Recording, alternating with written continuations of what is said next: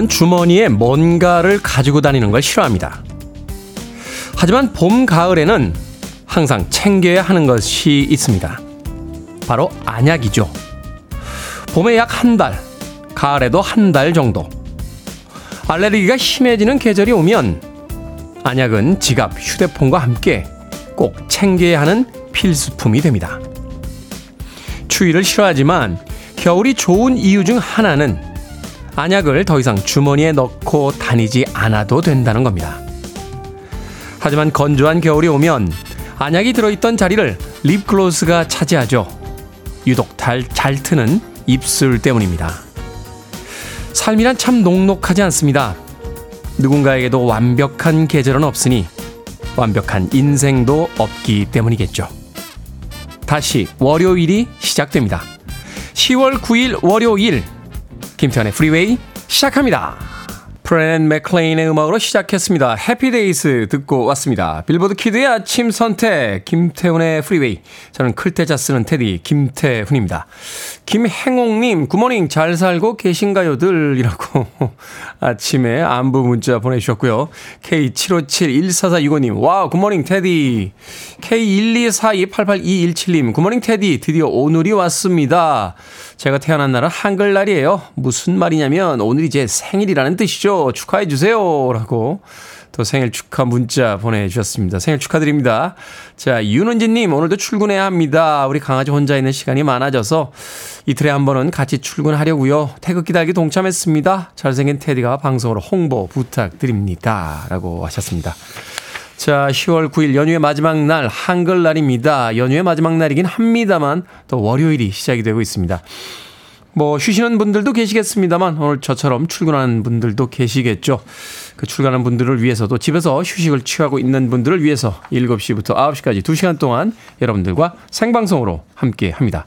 자, 청취자들의 참여 기다립니다. 문자번호 샵 1061, 짧은 문자 50원, 긴 문자 100원, 콩으로는 무료입니다. 유튜브로도 참여하실 수 있습니다. 여러분은 지금 KBS 2라디오 김태훈의 프리웨이 함께하고 계십니다. KBS 2라디오. Yeah, 김태훈의 프리웨이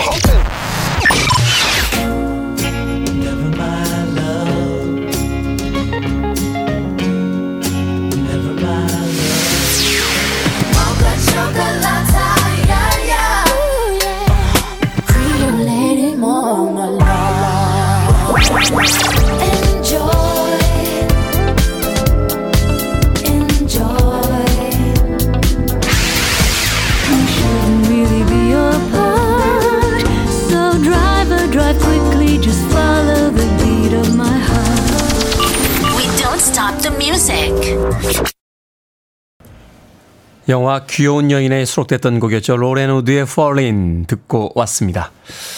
안정래님, 휴일인데 새벽부터 출근합니다. 너무 힘드네요. 라고 하셨습니다. 오늘 월요일이잖아요. 어, 그렇게 생각하시면 안 힘드실 텐데. 휴일이라고 생각하면 힘듭니다. 그렇죠? 남들은 다 노는데 나만 일하러 나가는구나. 라고 생각하면 힘드세요. 근데 한편으로 오늘 월요일이잖아. 라고 생각하면 예, 그렇게 힘들지 않을 수도 있습니다. 저도 토요일 날도 나와서 일했고요. 어, 물론 이제 방송 일이 아니고 다른 일이었는데 토요일 날도 일을 했고 네, 오늘도 나와서 생방송으로 함께하고 있습니다. 안정래님 저를 봐서도 좀 힘내시길 바라겠습니다. 뭐 하나 보내드릴까요? 아메리카노 모바일 쿠폰 한 장 보내드리겠습니다. 커피 한 잔 하시면서 그래도 아침에 눈 뜨고 어딘가 갈 수 있는 곳이 있다는 거 얼마나 행복합니까? 콩으로 오셨는데 샵 1061로 다시 한번 이름과 아이디 보내주시면 모바일 쿠폰 보내드리겠습니다. 짧은 문자는 50원, 긴 문자는 100원입니다. 자, 김소연님, 방송 작가 옆에 인터뷰 잘 봤습니다. 역시 말재주는 타고나신 것 같아요, 태우님.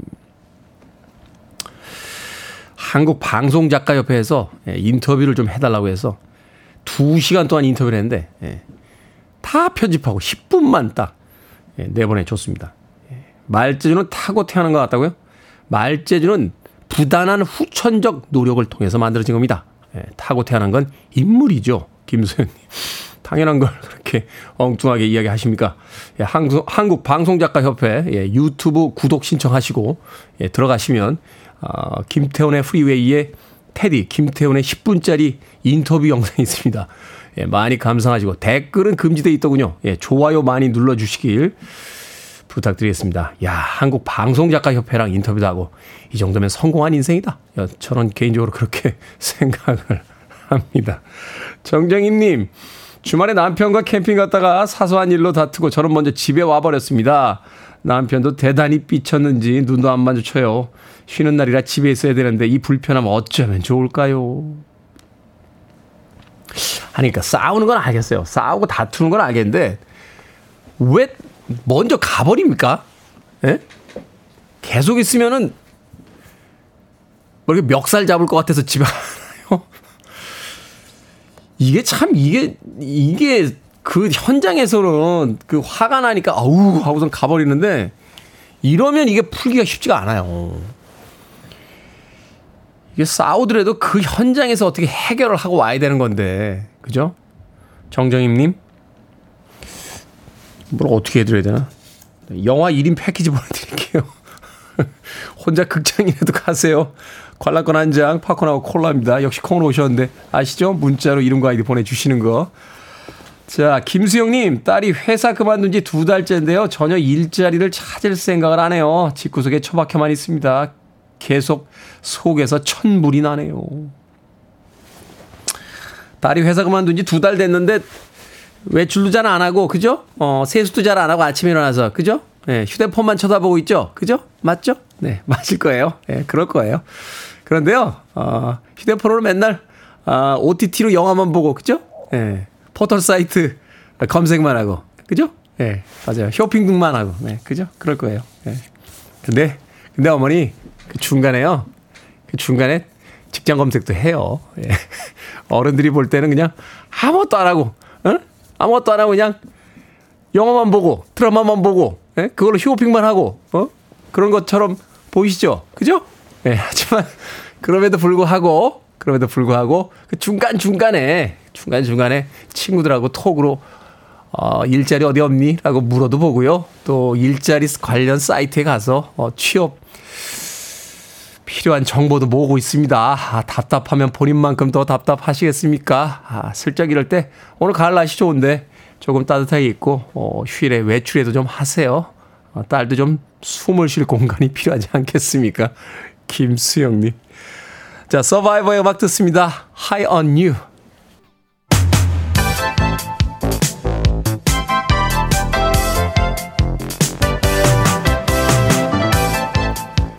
이 시간 뉴스를 깔끔하게 정리해 드립니다. 뉴스 브리핑 캔디 전예현 시사평론가와 함께합니다. 안녕하세요. 안녕하세요. 전예현입니다. 자 지난주에 있었던 강서구청장 보궐선거 높은 투표율을 기록했습니다.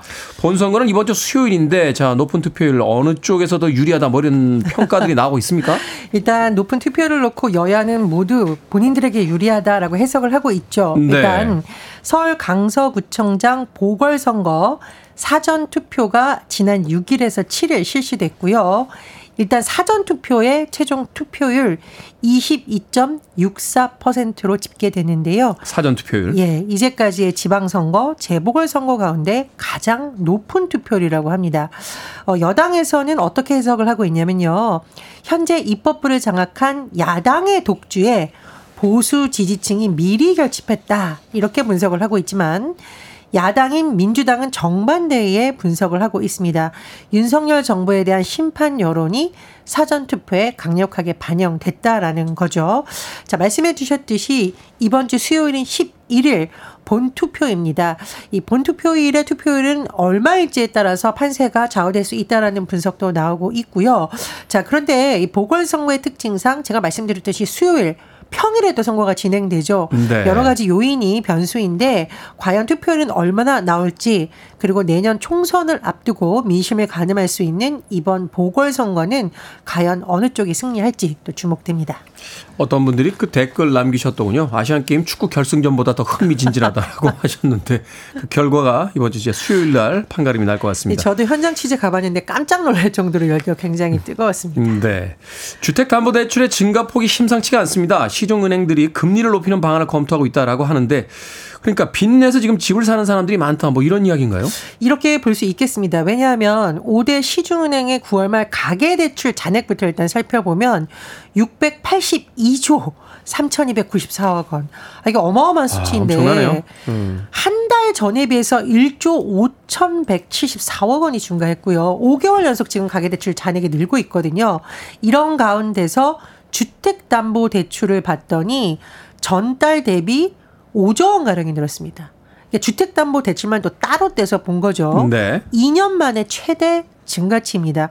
좀 이상한 건 2년 음, 전에 주택담보대출 변동금리 고정금리가 3%에서 4% 정도인데 최근에 변동금리가 4%에서 7% 그러면 도대체 이 금리는 도대체 어떤 영향이 있고 도대체 왜 이런 현상이 나타날까라고 하는데 지금 일각에서 이제 부동산 시장이 좀 꿈틀댄다 이런 분석이 나오고 있잖아요.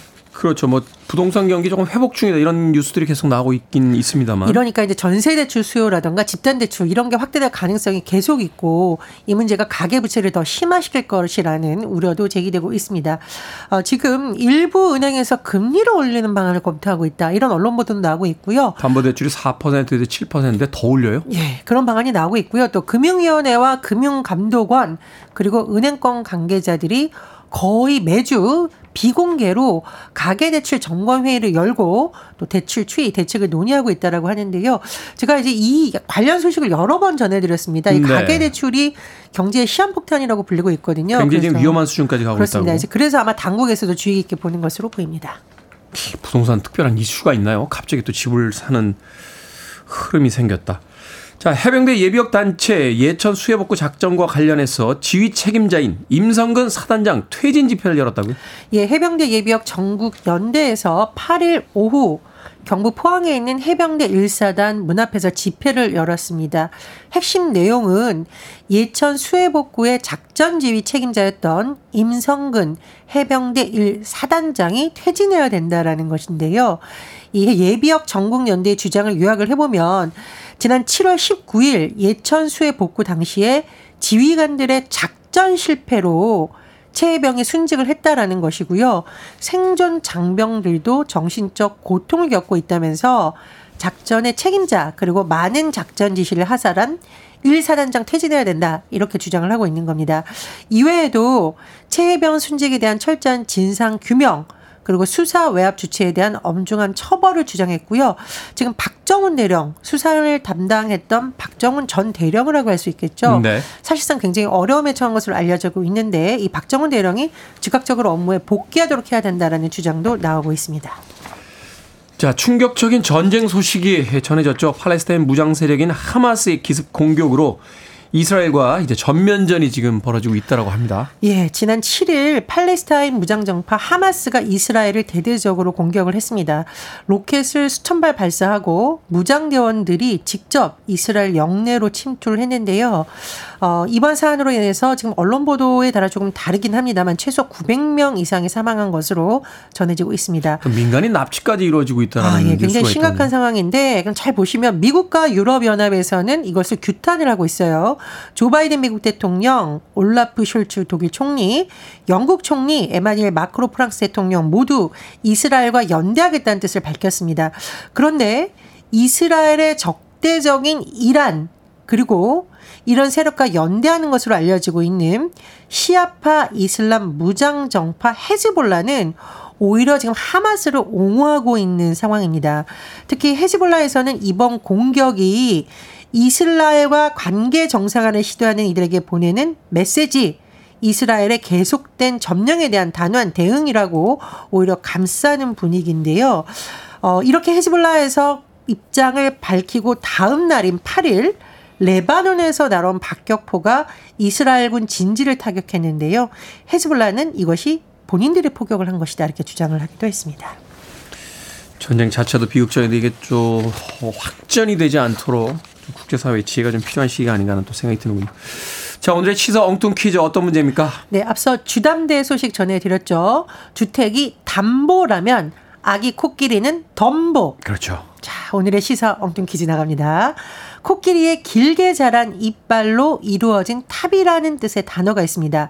속세를 떠나 조용히 예술을 사랑하는 태도를 나타내는 말 혹은 학문을 연구하는 대학이라는 뜻으로도 쓰이는 이 단어 무엇일까요? 1번 상아탑, 2번 다보탑, 3번 피사의 사탑, 4번 라디오 원탑. 정답 아시는 분들은 지금 보내주시면 됩니다. 재밌는 오답 포함해서 모두 10분에게 아메리카노 쿠폰 보내드립니다. 코끼리의 길게 자란 이빨로 이루어진 탑이라는 뜻의 단어가 있죠. 속세를 떠나 조용히 예술을 사랑하는 태도를 나타내는 말인데 혹은 학문을 연구하는 대학이라는 뜻으로도 이 단어를 씁니다. 이 단어는 무엇일까요? 1번은 상아탑, 2번은 다보탑, 3번은 피사의 사탑, 4번은 라디오 원탑 되겠습니다. 문자번호 샵 1061, 짧은 문자 50원, 긴 문자 100원, 콩으로는 무료입니다. 뉴스 브리핑 전희연 시사평론가와 함께했습니다. 고맙습니다. 감사합니다.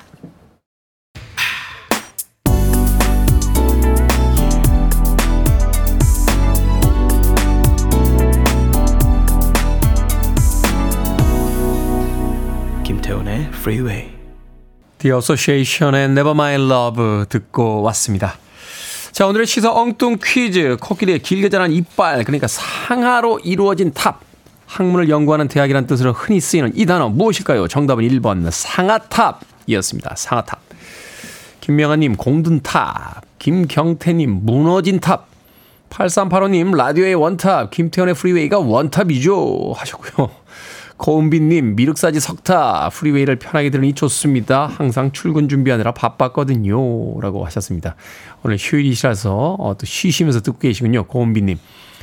5244님께서는 김태훈의 말빨 외모만큼이나 원탑이죠. 하셨는데, 어우, 아주 어, 우량한, 네, 아주 그 정답에 가까운 오답을, 네, 적어서 보내주셨습니다. 5244님. 자, 방금 소개해드린 분들 포함해서 모두 10분에게 아, 아메리카노 쿠폰 보내드립니다. 당첨자 명단은 방송이 끝난 후에 예, 김태훈의 프리웨이 홈페이지에서 확인할 수 있습니다. 콩으로 당첨되신 분들 방송 중에 이름과 아이디 문자로 알려주시면 모바일 쿠폰 보내드립니다. 문자 번호 샵 1061, 짧은 문자는 50원, 긴 문자는 100원입니다. 아, 8829님, 남편이 운전하는 일을 하는데요. 15년 만에 드디어 차를 바꾸게 되었습니다. 코로나 이후 요즘 특히 더 물가가 오르고 생활이 어려워서 고민도 많이 됐었는데 아들과 딸이 그동안 일하며 조금씩 모아왔던 돈을 보태라며 주던 거 있죠. 이제 곧 겨울이 오면 눈길이 미끄러울까봐 걱정스러운 마음도 착한 아들, 딸 덕분에 싹 녹아내렸습니다. 라고 하셨습니다. 아들과 딸이 모은 돈을 아빠의 새 차에다가 기꺼이 보태주는 마음. 그 마음 참 예쁘네요. 8829님. 저도 뭐 하나 보태드릴게요. 예, 피자 한 판하고 콜라 보내드리겠습니다. 피자 좋아하시는지 모르겠습니다만 네 가족이 모여서 예, 맛있게 드시길 바라겠습니다. 피자가 이렇게 자르면 8조각이죠? 예, 한 분당 두 개씩 드시면 되겠습니다. 8829님. 자, 9326님. 태훈 형님 안녕하세요. 애청자 문진우입니다. 지난 주말 구로에서 있었던 책 축제에서 진행하신 북토크 잘 듣고 왔습니다. 독서를 왜 해야 하고 독서를 즐겁게 하는 법을 알게 돼서 유익했습니다. 불꽃 축제를 포기하고 오길 잘했구나 하는 생각이 들었습니다. 좋은 내용 감사드리고요. 환절기에 건강 조심하세요. 현장에서 질문하고 싶었던 내용인데 테디는 책을 다 읽고 그 책의 핵심 내용을 어떤 방식으로 요약하고 기억하십니까? 글쎄요. 어떻게 핵심 내용을 그냥 읽습니다. 예, 예, 그냥 읽죠. 어. 최근에는 그 예전에 이렇게 책을 읽으면요. 왜 그런지 모르겠는데 아, 책을 막 그 무슨 보물단지 예, 막 거기 연필 자국 하나도 있으면 안 되고 막 예, 이랬었는데 요새 그런 거 없습니다. 예. 뭐 이렇게 붙이는 것도 귀찮아가지고 그냥 다 접어요. 어, 어 괜찮은데 이, 이, 이 문장 그럼 접고 연필로 이렇게 연필을 제가 쓰거든요. 예, 밑에 줄을 칩니다. 그렇게 이제 한 권을 다 읽고 나면 어딘가에다 이렇게 던져놓죠. 그리고 다시 보게 됐을 때, 예, 그 접어놓은 부분들을 다시 봐요. 그러다가 그 문장이 여전히 의미가 있으면 놔두고요. 뭐야, 뭐 이런 데다가 줄을 쳐놨어. 하는 생각이 들면 그 접었던 걸 핀 다음에, 예, 뭐 그렇게 이제 한 두세 번 봅니다. 예, 그러면 다 내용이 정리되는 거 아닌가요? 어, 9316님? 저라고 뭐 특별한 방법이 있겠습니까? 예. 그냥 편하게 보세요. 책은 편하게 봐야 더 많이 보게 됩니다. 자, 천희자님께서 신청하신 음악 들려드립니다. 크리스티나 아길레라, 그리고 릴킴, 마야와 민, 핑크가 함께 했습니다. 레이디, 마마레이드.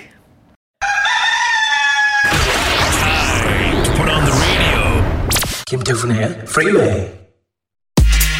Are you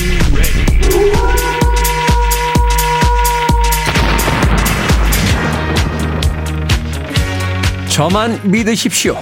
결정은 해드릴게 신세계 상담소.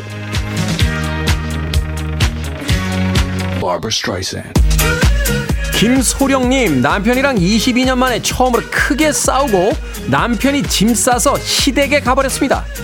그래서 더 화가 나는데 남편이 자꾸 전화해서 사과합니다. 받아줄까요? 아니면 말까요? 받아줍시다. 22년 산 의리로 한 번은 봐주십시다. 근데 싸웠다고 남자가 포 만 나게 시댁으로 가는 건 뭡니까?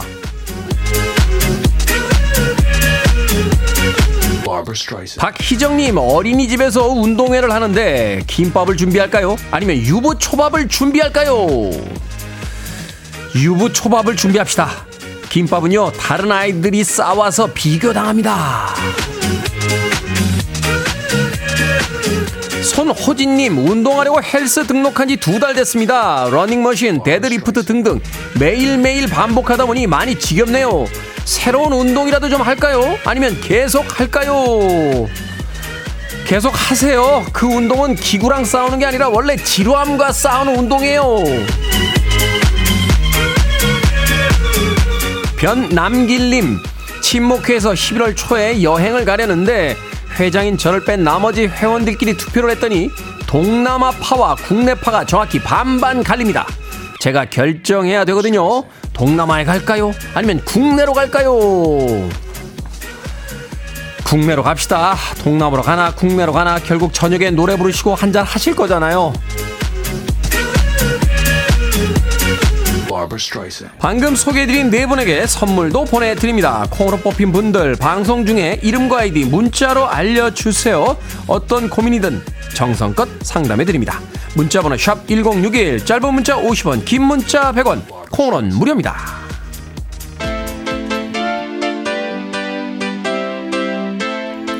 Real McCoy입니다. Another Night. Listening to one of the best radio stations around. You're listening to 김태훈의 Freeway.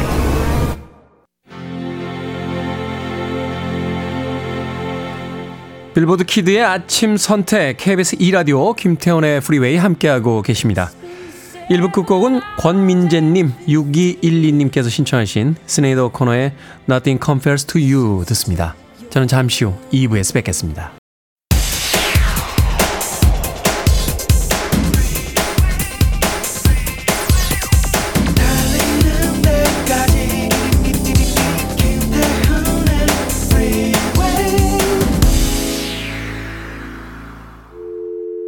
I need your arms around me. I need to feel your touch.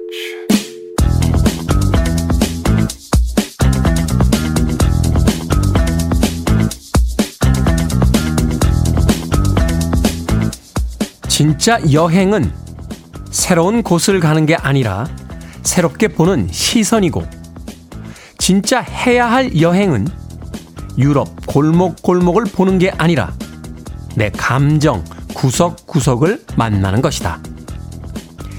있는지도 몰랐던 나만의 명소를 찾듯이 있는지도 몰랐던 내 감정을 만나는 것이다.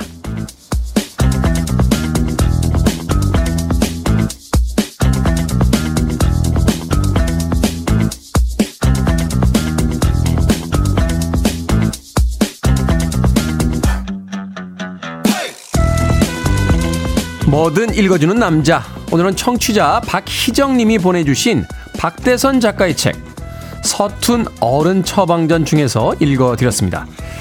여행을 가도 이게 다야? 이거 보러 온 거야? 라고 말하는 사람이 있죠. 그럴 때 필요한 건 더 멋진 장소가 아니라 낯선 것을 바라보는 새로운 시선입니다.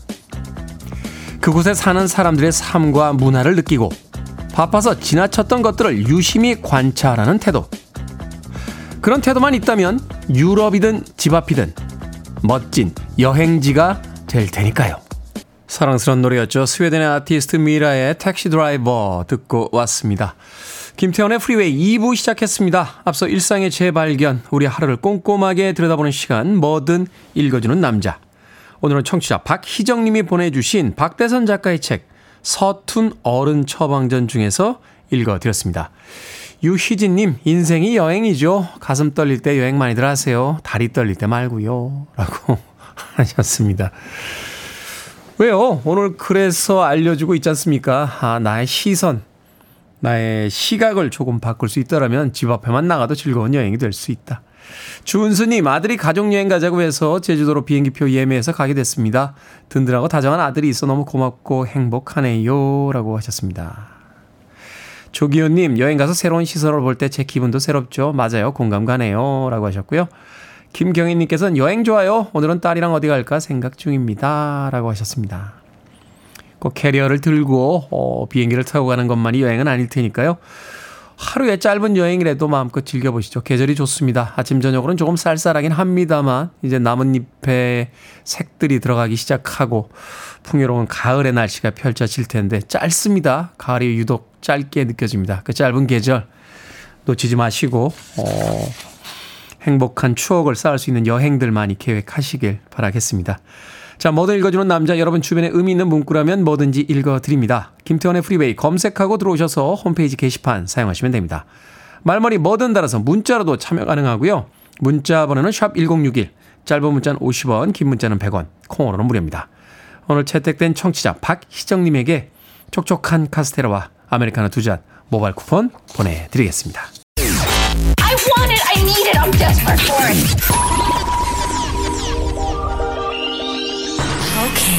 Do it. 김태훈의 Freeway. 두 곡의 음악 이어서 듣고 왔습니다. 서머다상의 Emotion 그리고 스피너스의 I'll Be Around까지 두 곡의 음악 이어서 들려드렸습니다. 4728님 여행 얘기 하시는데 저는 공휴일도 출근을 하는 일을 하고 있어요. 아직 1년이 되지 않아 빨간 날 때마다 출근하는 게 적응이 안 되고 자꾸 마음이 우울해집니다. 그래도 오늘은 같이 근무하는 직원이 구하기 힘든 인기 과자를 구해놨다고 아침부터 연락이 와서 기분 좋게 마음 가다듬고 출근 준비 중이랍니다. 휴일 없이 근무하시는 모든 분들 화이팅입니다. 라고 하셨습니다. 공휴일에도 출근을 하는 날, 일. 어떤 일일까요? 뭐 공직에 계신 건 아닌가 하는 또 생각. 공직자들도 근데 공휴일 날 쉬지 않나요? 공무원들도 쉬죠. 어. 4728님. 네. 저도 뭐 정해진 건 아닙니다만 공휴일에도 거의 나와서 어, 일합니다. 예. 그러니까 뭐 토요일, 일요일 뭐 이런 때가 아니라 왜 이렇게 화요일, 수요일에 이렇게 그 공휴일일 때 있죠. 어, 아마 제 방송 들으신 분들은 아시겠습니다만 거의 예, 생방으로 다 진행을 합니다. 뭐 그런 거죠. 어, 그게 제 인생인 거죠. 뭐 예. 남들하고 비교를 할, 해봐야 의미가 없지 않습니까? 예. 저 사람은 노는데 나는 일을 하는구나 이렇게 생각하는 게 아니라 저 사람은 오늘 노는 게 저 사람 인생이고 예. 오늘 일하는 게 내 인생이구나 라고 그냥 생각합니다. 예. 그리고 기분이 좋아지죠. 어, 방송하러 와서 또 이소연 작가와 백유인 작가를 놀릴 생각을 하면 기분이 아주 좋아집니다. 예, 집에서 집에서 출발할 때부터 기분이 좋아집니다.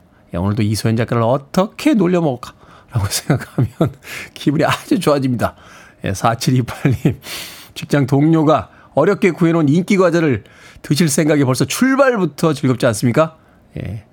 그런 거죠. 어, 삶이라는 게 언제나 고통만을 주는 건 아닌 것 같아요. 그 안에서 또 즐거움이 있고 그 즐거움을 통해서 또 새롭게 웃지 못했을 웃음도 웃게 되는 거니까 그 한 번의 웃음으로써 하루가 또 보상받을 수 있지 않나 하는 생각 해보게 돼요. 4728님. 사회에 꼭 필요한 일이기 때문에 빨간 날 공휴일도 출근해라 라고 이야기하고 있는 게 아닐까 하는 생각이 듭니다. 그 값진 일 마음껏 즐기시길 바라겠습니다. 4728님에게 치킨 한 마리와 콜라 보내드리겠습니다. 구하기 힘든 인기과자 구해놓은 동료분과 함께 예, 치킨 한 마리와 콜라 맛있게 드시길 바라겠습니다. 자, 5239님께서 신청하신 음악 들려드립니다. This Sound, Enjoy.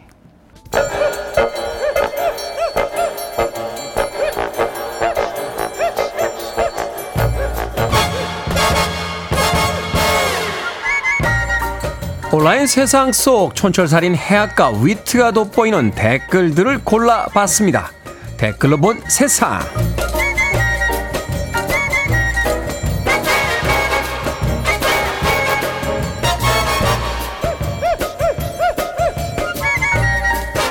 첫 번째 댓글로 본 세상 LA시 의회가 10월 9일을 한글날로 선포했습니다. 한국계 존리 시의원이 발의한 결의안이 채택된 건데요. 결의안이 선포되던 날에는 시의원 자리마다 한글 이론표를 놓고 해피 한글데이라는 축하를 건넸다고 합니다. LA 한 대학교 캠퍼스 안에는 미국 최초로 세종대왕 동상도 세워졌다는데요. 이 대학은 캘리포니아주에서 한국어 준학사 학위를 제공하는 유일한 학교라고 합니다. 한국어반 수강생이 1000명을 넘어섰다고 하는데요. 여기에 달린 댓글들입니다. LP님, 아시안게임에 출전한 선수들부터 한글까지 자긍심을 높여주는 뉴스가 많아 기쁘네요. 유니버스님, 세종대왕님이 미국까지 진출을 하셨군요. 여긴 어딘가 싶어서 조금 어리둥절하실 것 같기도 합니다. 이렇게 다른 나라 사람들마저도 인정한 좋은 언어 잘 쓰면서 삽시다. 욕이나 이런 거 좀 하지 말고요.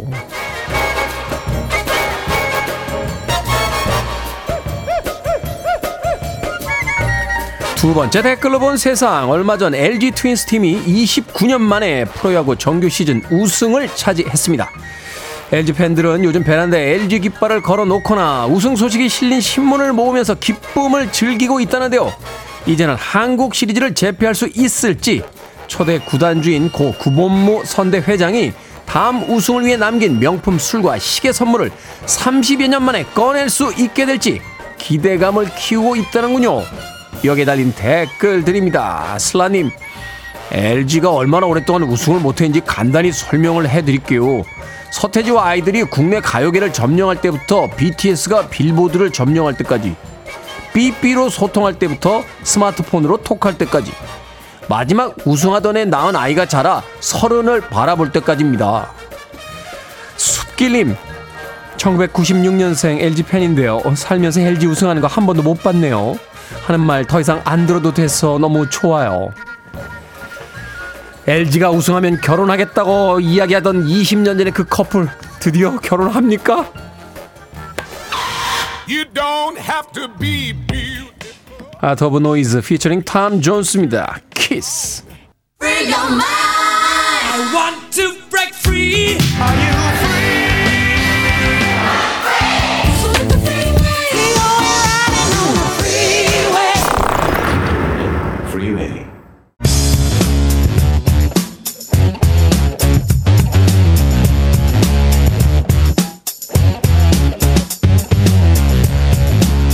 월요일은 과학 같은 소리 안에 박미님께서 과학은 알면 알수록 신비한 그 자체인 듯 싶습니다. 라고 하셨습니다.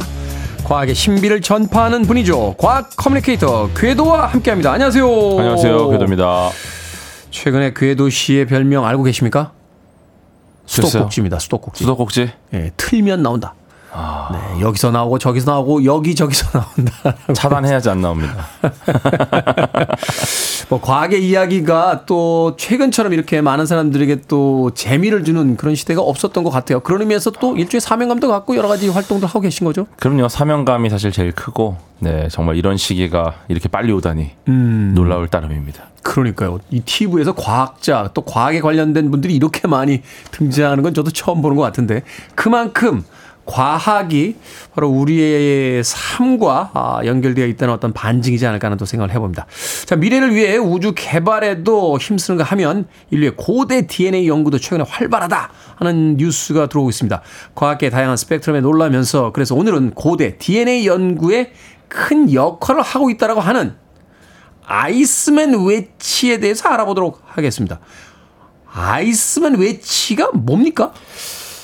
아이스맨 웨치, 네, 91년, 1991년에 이탈리아랑 오스트리아 국경 부근에 알페스 산 알프 산맥 네. 계곡에서 이제 독일 관광객들이 등산하다 이제 얼어붙은 시체를 발견을 합니다.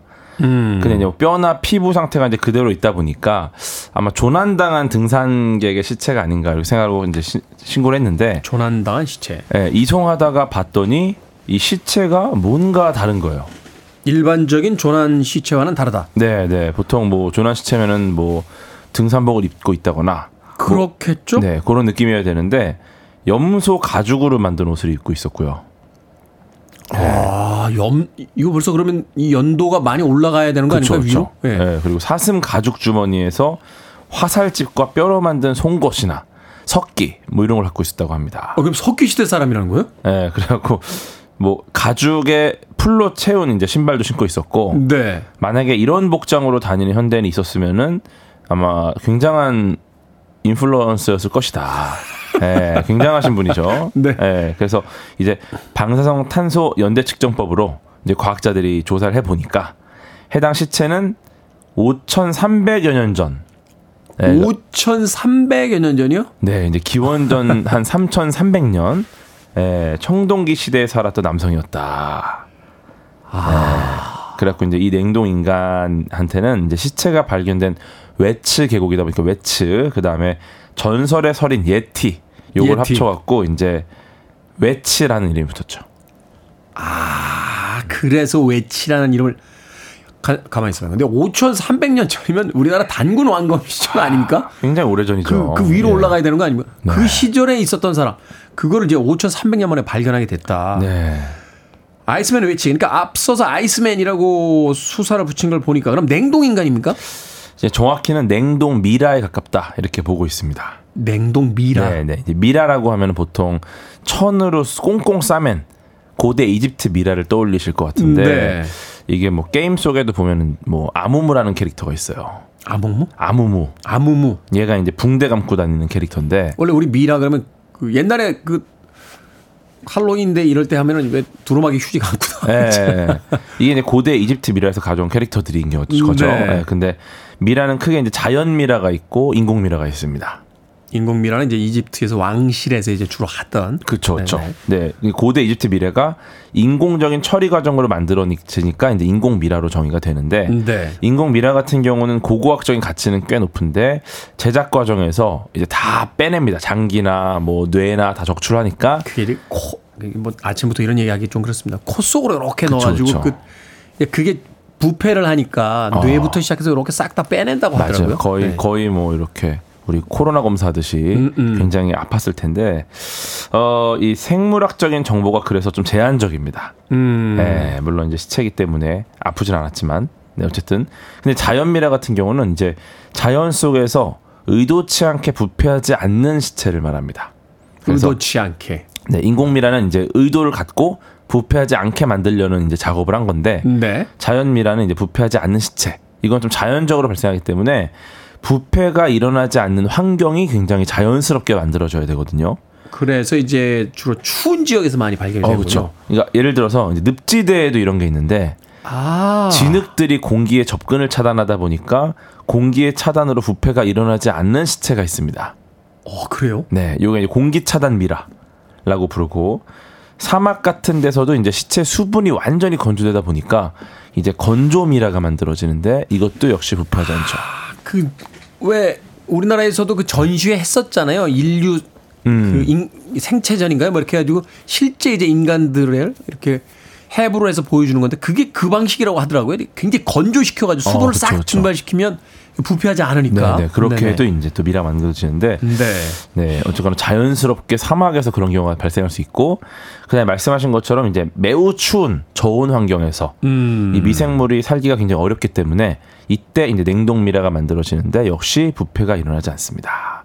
그래서 이제 사실은 인공 미라는 내가 원하면 만들 수 있는 미라고 자연 미라는 이제 환경이 맞춰져야 돼요. 그렇겠죠. 네, 그러다 보니까 자연 미라 수가 워낙 작긴 하지만 그 다양한 생물학적 정보, 그것도 이제 당시 시대를 엿볼 수 있는 유품들을 그냥 갖고 음. 있는 경우가 많고 그렇죠. 운이 좋으면 이제 위장 속에 있는 음식물이나 혈액까지 보존이 되어 있다 보니까 엄청나군요. 네, 굉장히 귀중한 자료다라고 평가를 받고요. 외치 같은 경우가 이제 전 세계에서 가장 오래된 냉동미라고 온전하게 보존이 된 냉동미라다 보니까 이제 굉장히 중요한 가치를 갖는다.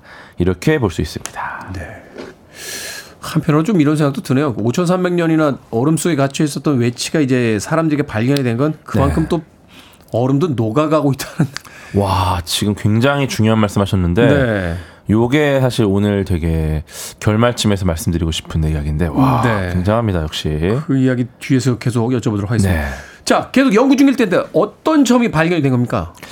과학자들이 이제 개놈 분석을 해 가지고 네. 아이스맨 외치의 생, 생김새를 연구를 합니다. 음. 네, 그래서 처음에는 2012년에 그 이탈리아의 유럽미라 냉동 인간 연구소.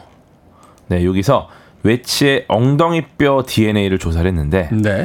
사망할 당시의 키가 160cm, 음. 몸무게가 50kg, 대략 45살, 45세 남성일 것으로 추정을 했고요. 굉장히 왜소하군요. 네. 그리고 이제 하얀 피부, 밝은 눈, 풍성한 머리숱을 갖고 있다고 여겨졌습니다. 그런 것도 연구로 나옵니까? 네. 이게 이제 2012년에 밝혀진 건데 네. 그 외치가 이제 사망 직후에 빙하에 묻혀서 냉동 인간 냉동 미라가 되었기 때문에 내부 장기 조직 생전에 섭취했던 음식까지 남아 있었는데 이제 그의 마지막 식사까지도 확인을 했습니다. 대단하네요. 네, 마지막 식사가 그 아마 사슴과 염소 고기를 먹었고 밀이나 자두, 자두는 디저트겠죠? 네, 이렇게 먹었을 것으로 파악을 합니다. 5,300년 전에 디저트 개념이 있었는지 네. 모르겠습니다만. 대단하지 않습니까? 아, 대단하네요. 그 위장 있는 음식까지. 그러니까 그 시대의 어떤 식생활까지도 다 밝혀낼 수 있었고 그 시대에 또 그 인류가 주로 이제 접했던 어떤 곡물이라든지 이런 것들이 뭔지도 이제 그렇죠. 물증으로서 그 존재할 수 있게 된 거네요. 네, 어떻게 보면 이제 다양한 정보들을 통해서 추정을 하는 것 플러스 이제 사실 그 당시에 어떤 사람들이 있었나 뭐 여러 가지 유전적인 것들도 볼 수가 있잖아요 주변에서 네. 이걸 통해서 이제 연결을 지어가지고 아 이 시기에 뭐 이런 분들이 있었으니까 이렇게 해서 요렇게 외모를 갖췄을 것이다. 음. 약간 그런 역사적인 그런 그 주변 분위기까지 연결을 시켜서 이제 추측을 하는 거죠. 그렇군요. 어찌됐건 영양 상태가 그렇게 좋지는 않았군요. 160cm에 50kg 정도면 이제 음. 성인 남성의 입장에서는 지금만큼 이제 발육이 잘 되는 음. 그런 어떤 영양 상태는 아니었다는 걸 또 알수 있을 테니까. 또 고기는 또 잘 드신 것 같은데 생시가 아니었겠어요. 아 요게 또 제가 봤을 때는 어 슬픈 일이죠. 그렇죠. 어쩌다 한번 예, 어쩌다 한 번 고기 먹었는데 그날 가신 거예요. 마지막 식사를 고기 아, 요거 소화도 못 시키고 가신 겁니다. 그러네 소화도 안 되는데. 그러니까. 아유, 자 어찌됐건 자 외치의 모습은 그럼 그렇게 확정이 된 건가요? 네. 일단 2023년이 됐습니다. 이제 기술이 발달하면서 외치와 비슷한 시기에 살았던 선사시대 유럽인의 게놈이 속속 발굴되면서 네. 이제 결론이 바뀝니다.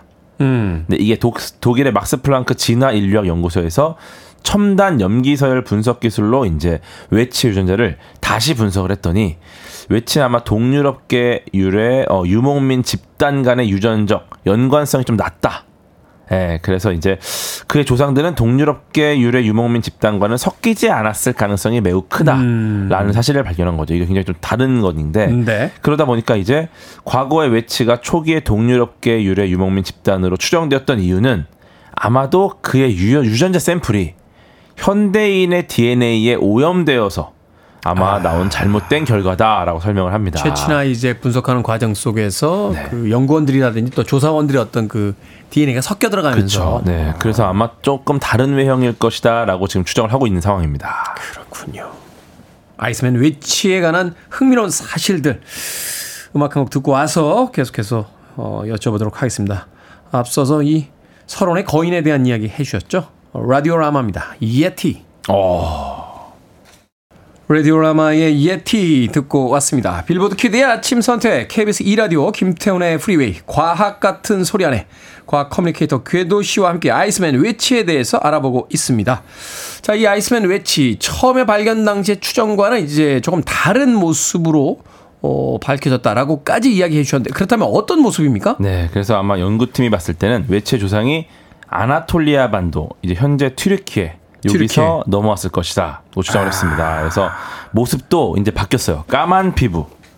아니 어, 얼마 전까지는 하얀 피부였다 예, 갑자기 또 까만, 피부로 바뀌어. 네. 어두운 눈 색깔, 갑자기 또 어두운 네. 눈 색깔로. 짙은 머리, 어. 그리고 유럽권에서 발견된 모든 동시, 동시대 고인류의 피부색 중에 가장 어두웠을 것이다. 음. 네, 그 다음에 심지어는 외치가 대머리와 당뇨, 비만을 유발한 유전자도 갖고 있었다. 그냥 처음 모습으로 가면 안 됩니까? 예. 처음 모습으로 처음 처음 그 분석한 모습으로. 네, 그렇죠. 그래서 그 성인 남성이 되면서 이제 길고 두꺼운 머리카락이 더 이상 자라지가 않았고 아마 대머리화가 진행됐을 것이다라고 추정을 했습니다. 그 다음에 사망 당시 비만 상태였고 당뇨에 걸릴 위험이 컸다. 하지만 웨치가 건강한 생활 습관 덕분에 실제로 당뇨병까지 발병하진 않았을 것이다. 이렇게 추측을 했죠. 5,300년 전에 네. 뭘 아무리 뭐 위장에서 고기가 좀 나왔기로서니 뭘 얼마나 드셨다고 당뇨가 옵니까 그래. 그러니까 확실한 건 그때도 대머리화는 진행되고 있었다. 5,300년 전에도 막을 수 없었다. 지금도 못 막지만, 네. 과학자 여러분 지금 달에 가는 게 중요한 게 아니에요. 이런 걸 좀 해결을 해주셔야 지금 천문학적인 예산을 가지고 화성 이런 데 갈 게 중요한 게 아니고요. 좀. 달도 화성도 밋밋하다. 자, 그래서 외치는 어떻게 죽은 겁니까? 아마 격렬한 싸움 도중에 목숨을 잃었으리라 추정을 하고 있고요. 아, 싸움을 하다가. 네, 이게 인류 최초의 살인 사건일 수도 있겠다라는 주장을 할 정도로 어, 그래요? 네, 재밌죠. 외치 몸에 심각한 상처가 많았다고 합니다. 아, 외상이 있었다. 네, 네, 네. 그래서 왼쪽 어깨에 화살을 맞은 자국이 발견됐고요. 네. 네, 외치의 도구에서 총 4명의 피가 검출이 됐습니다. 일단은 혼자 가진 않았다는 것 같아요. 그죠? 음. 네, 그래서 정확히는 칼에 한 명, 화살촉에 두 명, 코트에 한 명의 피가 묻어 있었다. 그럼 말하자면 이제 격투를 벌였다는 이야기네요. 그렇죠. 그러니까 어. 이게 보통뿐이 아니에요, 외치가. 어. 그리고 다파장 스펙트럼 촬영을 해가지고 그가 미세한 석탄 가루로 문지른 문신 61개를 가졌다라는 것도 확인합니다. 문신도 가지고 있대요. 5,300년 전에. 네, 문신까지 하신 분이라서 보통뿐이 아닌데. 어, 세, 세신 분이었네. 그렇죠. 이제 고고학자들이 추측하는 외치의 마지막 순간을 재구성을 해보면은 알프스 남쪽에 살던 사냥꾼 외치가 일단 병에 걸려서 몇 달간 심하게 앓은 상태입니다. 음. 컨디션이 안 좋은데 이제 알프스로 올랐고요. 싸움에 휘말려서 부상을 입은 탓에 몸이 좋지 않다 보니까 발을 헛디뎌요. 음. 그러다가 깊은 상처를 입은 외치는 피를 흘리다가 숨을 거두는 거죠. 네. 그런 상태인데 그러다가 따뜻한 가을 바람에 몸이 마르기 시작을 했고 얼음 밑에 갇히면서 미라로 보존이 됐는데 5,300년 정도 지나서 사하라 사막에서 이제 불어온 먼지가 빙하 위에 쌓였습니다. 네. 먼지가 빙하 위에 쌓이니까 이 먼지가 어두운 색깔이다 보니까 햇빛을 흡수합니다. 햇빛을 흡수하다 보니까 얼음이 녹았고 녹기 시작하고. 예, 외치가 아마 등산객 앞에 등장하지 않았나. 요런 지금 추측이 있죠. 그렇군요. 자, 어찌됐건 이 연구자들에게는 이 외치가 아, 무궁무진한 어떤 연구의 어떤 소재가 될 수 있잖아요. 그렇죠. 뭐 상상을 그냥 한없이 해보는 거예요. 그렇죠. 그리고 네. 또 5,300년 전의 어떤 인류의 어떤 생활상이라든지 또 여러 가지 어떤 유전적인 특징들을 분석해낼 수 있으니까. 그렇죠. 그런데 앞서 이야기하신 것처럼 이게 이제 발견된 장소가 여러 국경이 이제 맞대고 있는 장소입니다. 이렇게 되면 이제 이거 서로 자기들 거라고 싸우지 않습니까? 맞아요, 맞아요. 또 워낙에 또 귀한 냉동미라기 때문에 네. 이 고고학적 가치가 엄청납니다. 음. 예, 그러니까 이제 오스트리아와 이탈리아 국경 부근에서 발견됐다는 사실 때문에 이탈리아와 오스트리아가 서로 소유권을 주장하는 네. 네, 그런 작은 소동이 있었는데 외치의 발견 장소가 이탈리아의 영토라는 거가 확실히 확인이 됐고요. 아. 그래서 이제 1998년 이탈리아 사우스티롤 고고학 박물관에 드디어 자리를 잡게 된 거죠. 이탈리아의 박물관에 네. 현재 보관 중이다. 야, 이거 5,300년 전의 상황으로 영화를 만들어서 음. 딱 외치가 사망하고 이렇게 현대에 발견되는 것까지. 크, 영화네 영화. 영화에서는 되게 이 상태에서 살아납니다. 아. 네, 그러면 이제 캡틴 아메리카가 되는 거죠. 하지만 네 탈모가 있었다는 거. 아, 그 캡틴 아메리카 그래서 두건을 쓰는구나. 그러니까요. 이제 이게 빈 디젤이나 이런 분이 해야 돼요. 아 그렇습니까? 그렇죠. 알겠습니다. 앞으로 아이스맨 외치의 캐스팅엔 빈 디젤을 예. 아니면 제이슨 스테이텀 아 네, 좋죠. 그런 분들 네, 좀 예. 생각을 해보도록 하겠습니다. 자, 근데 보통 이런 미스테리한 존재들이 나타나면 뭐 피라미드의 저주, 뭐 미라의 저주 이런 이야기를 하듯이 이 외치에 얽혀 있는 가십은 없나요? 사실 외치가 유명해진 이유가 저주 때문에 유명했어요. 저주요? 외치의 저주. 네, 이게 어. 대중들이 이제 그런 것도 열광을 하지 않습니까? 그 1991년 외치 연구팀을 이끌면서 미라를 수습했던 이탈리아의 고고학자이자 법의학자였던 라이너 헨이 학회에 참석하려고 가다가 교통사고로 사망을 합니다. 교통사고. 네, 그리고 이제 미라 헬기 운반팀 여기 소속돼서 어, 일을 했던 알프스 산악 가이드 이분 같은 경우가 이제 외치가 발견된 지점 인근에서 눈사태로 숨지고요. 음. 미라 운반 현장 여기를 이제 독점으로 촬영한 분이 계신데 그 당시에 이제 오스트리아 저널리스트였던 분인데 이분이 다큐멘터리를 공개한 직후에 뇌종양으로 사망을 합니다. 네. 그리고 이제 외치를 처음 발견한 독일인 관광객 네. 사이먼도 2004년 현장 인근에서 추락사를 했고요. 아, 갑자기 의시시해지는데요. 네, 그 다음에 이제 사이먼의 시신 수색을 주도했던 산악 구조대 책임자도 사이먼 장례식 참석 직후 심장마비로 숨졌다. 외치가 수치 별로 없었다고 음. 놀렸던 방송인이 큰 일을 당한 경우는 없죠. 근데 인과관계가 없기 때문에 네.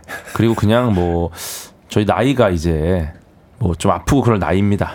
하긴. 네, 그래서 사실은 이걸 보면은 다 이제 눈사태라든지 뭐 약간 추락사라든지 그러니까 사실 그 지역에서 위험한 일들을 네. 하시는 분들이잖아요. 위험한 일들 하시는 분들이다 보니까 이런 일들이 당연히 있을 수 있고, 네, 항상 조심해야 됩니다. 안, 네. 안전을 신경 써야 되고, 어쨌거나 이제 아까도 말씀하셨지만 이게 우연이든 저주든 사실 가장 위험한 거는 외치가 등장했다라는 게 가장 큰 저주다. 바로 지구 지구. 온난화로 지구가 따뜻해지고 있다. 네, 그 이야기를 오늘 마무리로 삼도록 하겠습니다. 맞습니다. 과학 같은 소리 안에 오늘은 아이스맨의 외치에 대해서 과학 커뮤니케이터 궤도 씨와 함께 이야기 나눠봤습니다. 고맙습니다. 고맙습니다.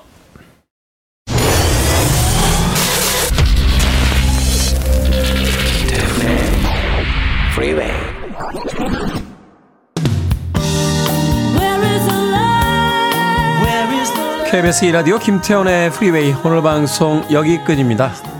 자 오늘 끝곡은 Rick Price and Margaret Urlich의 Where is the Love 준비했습니다.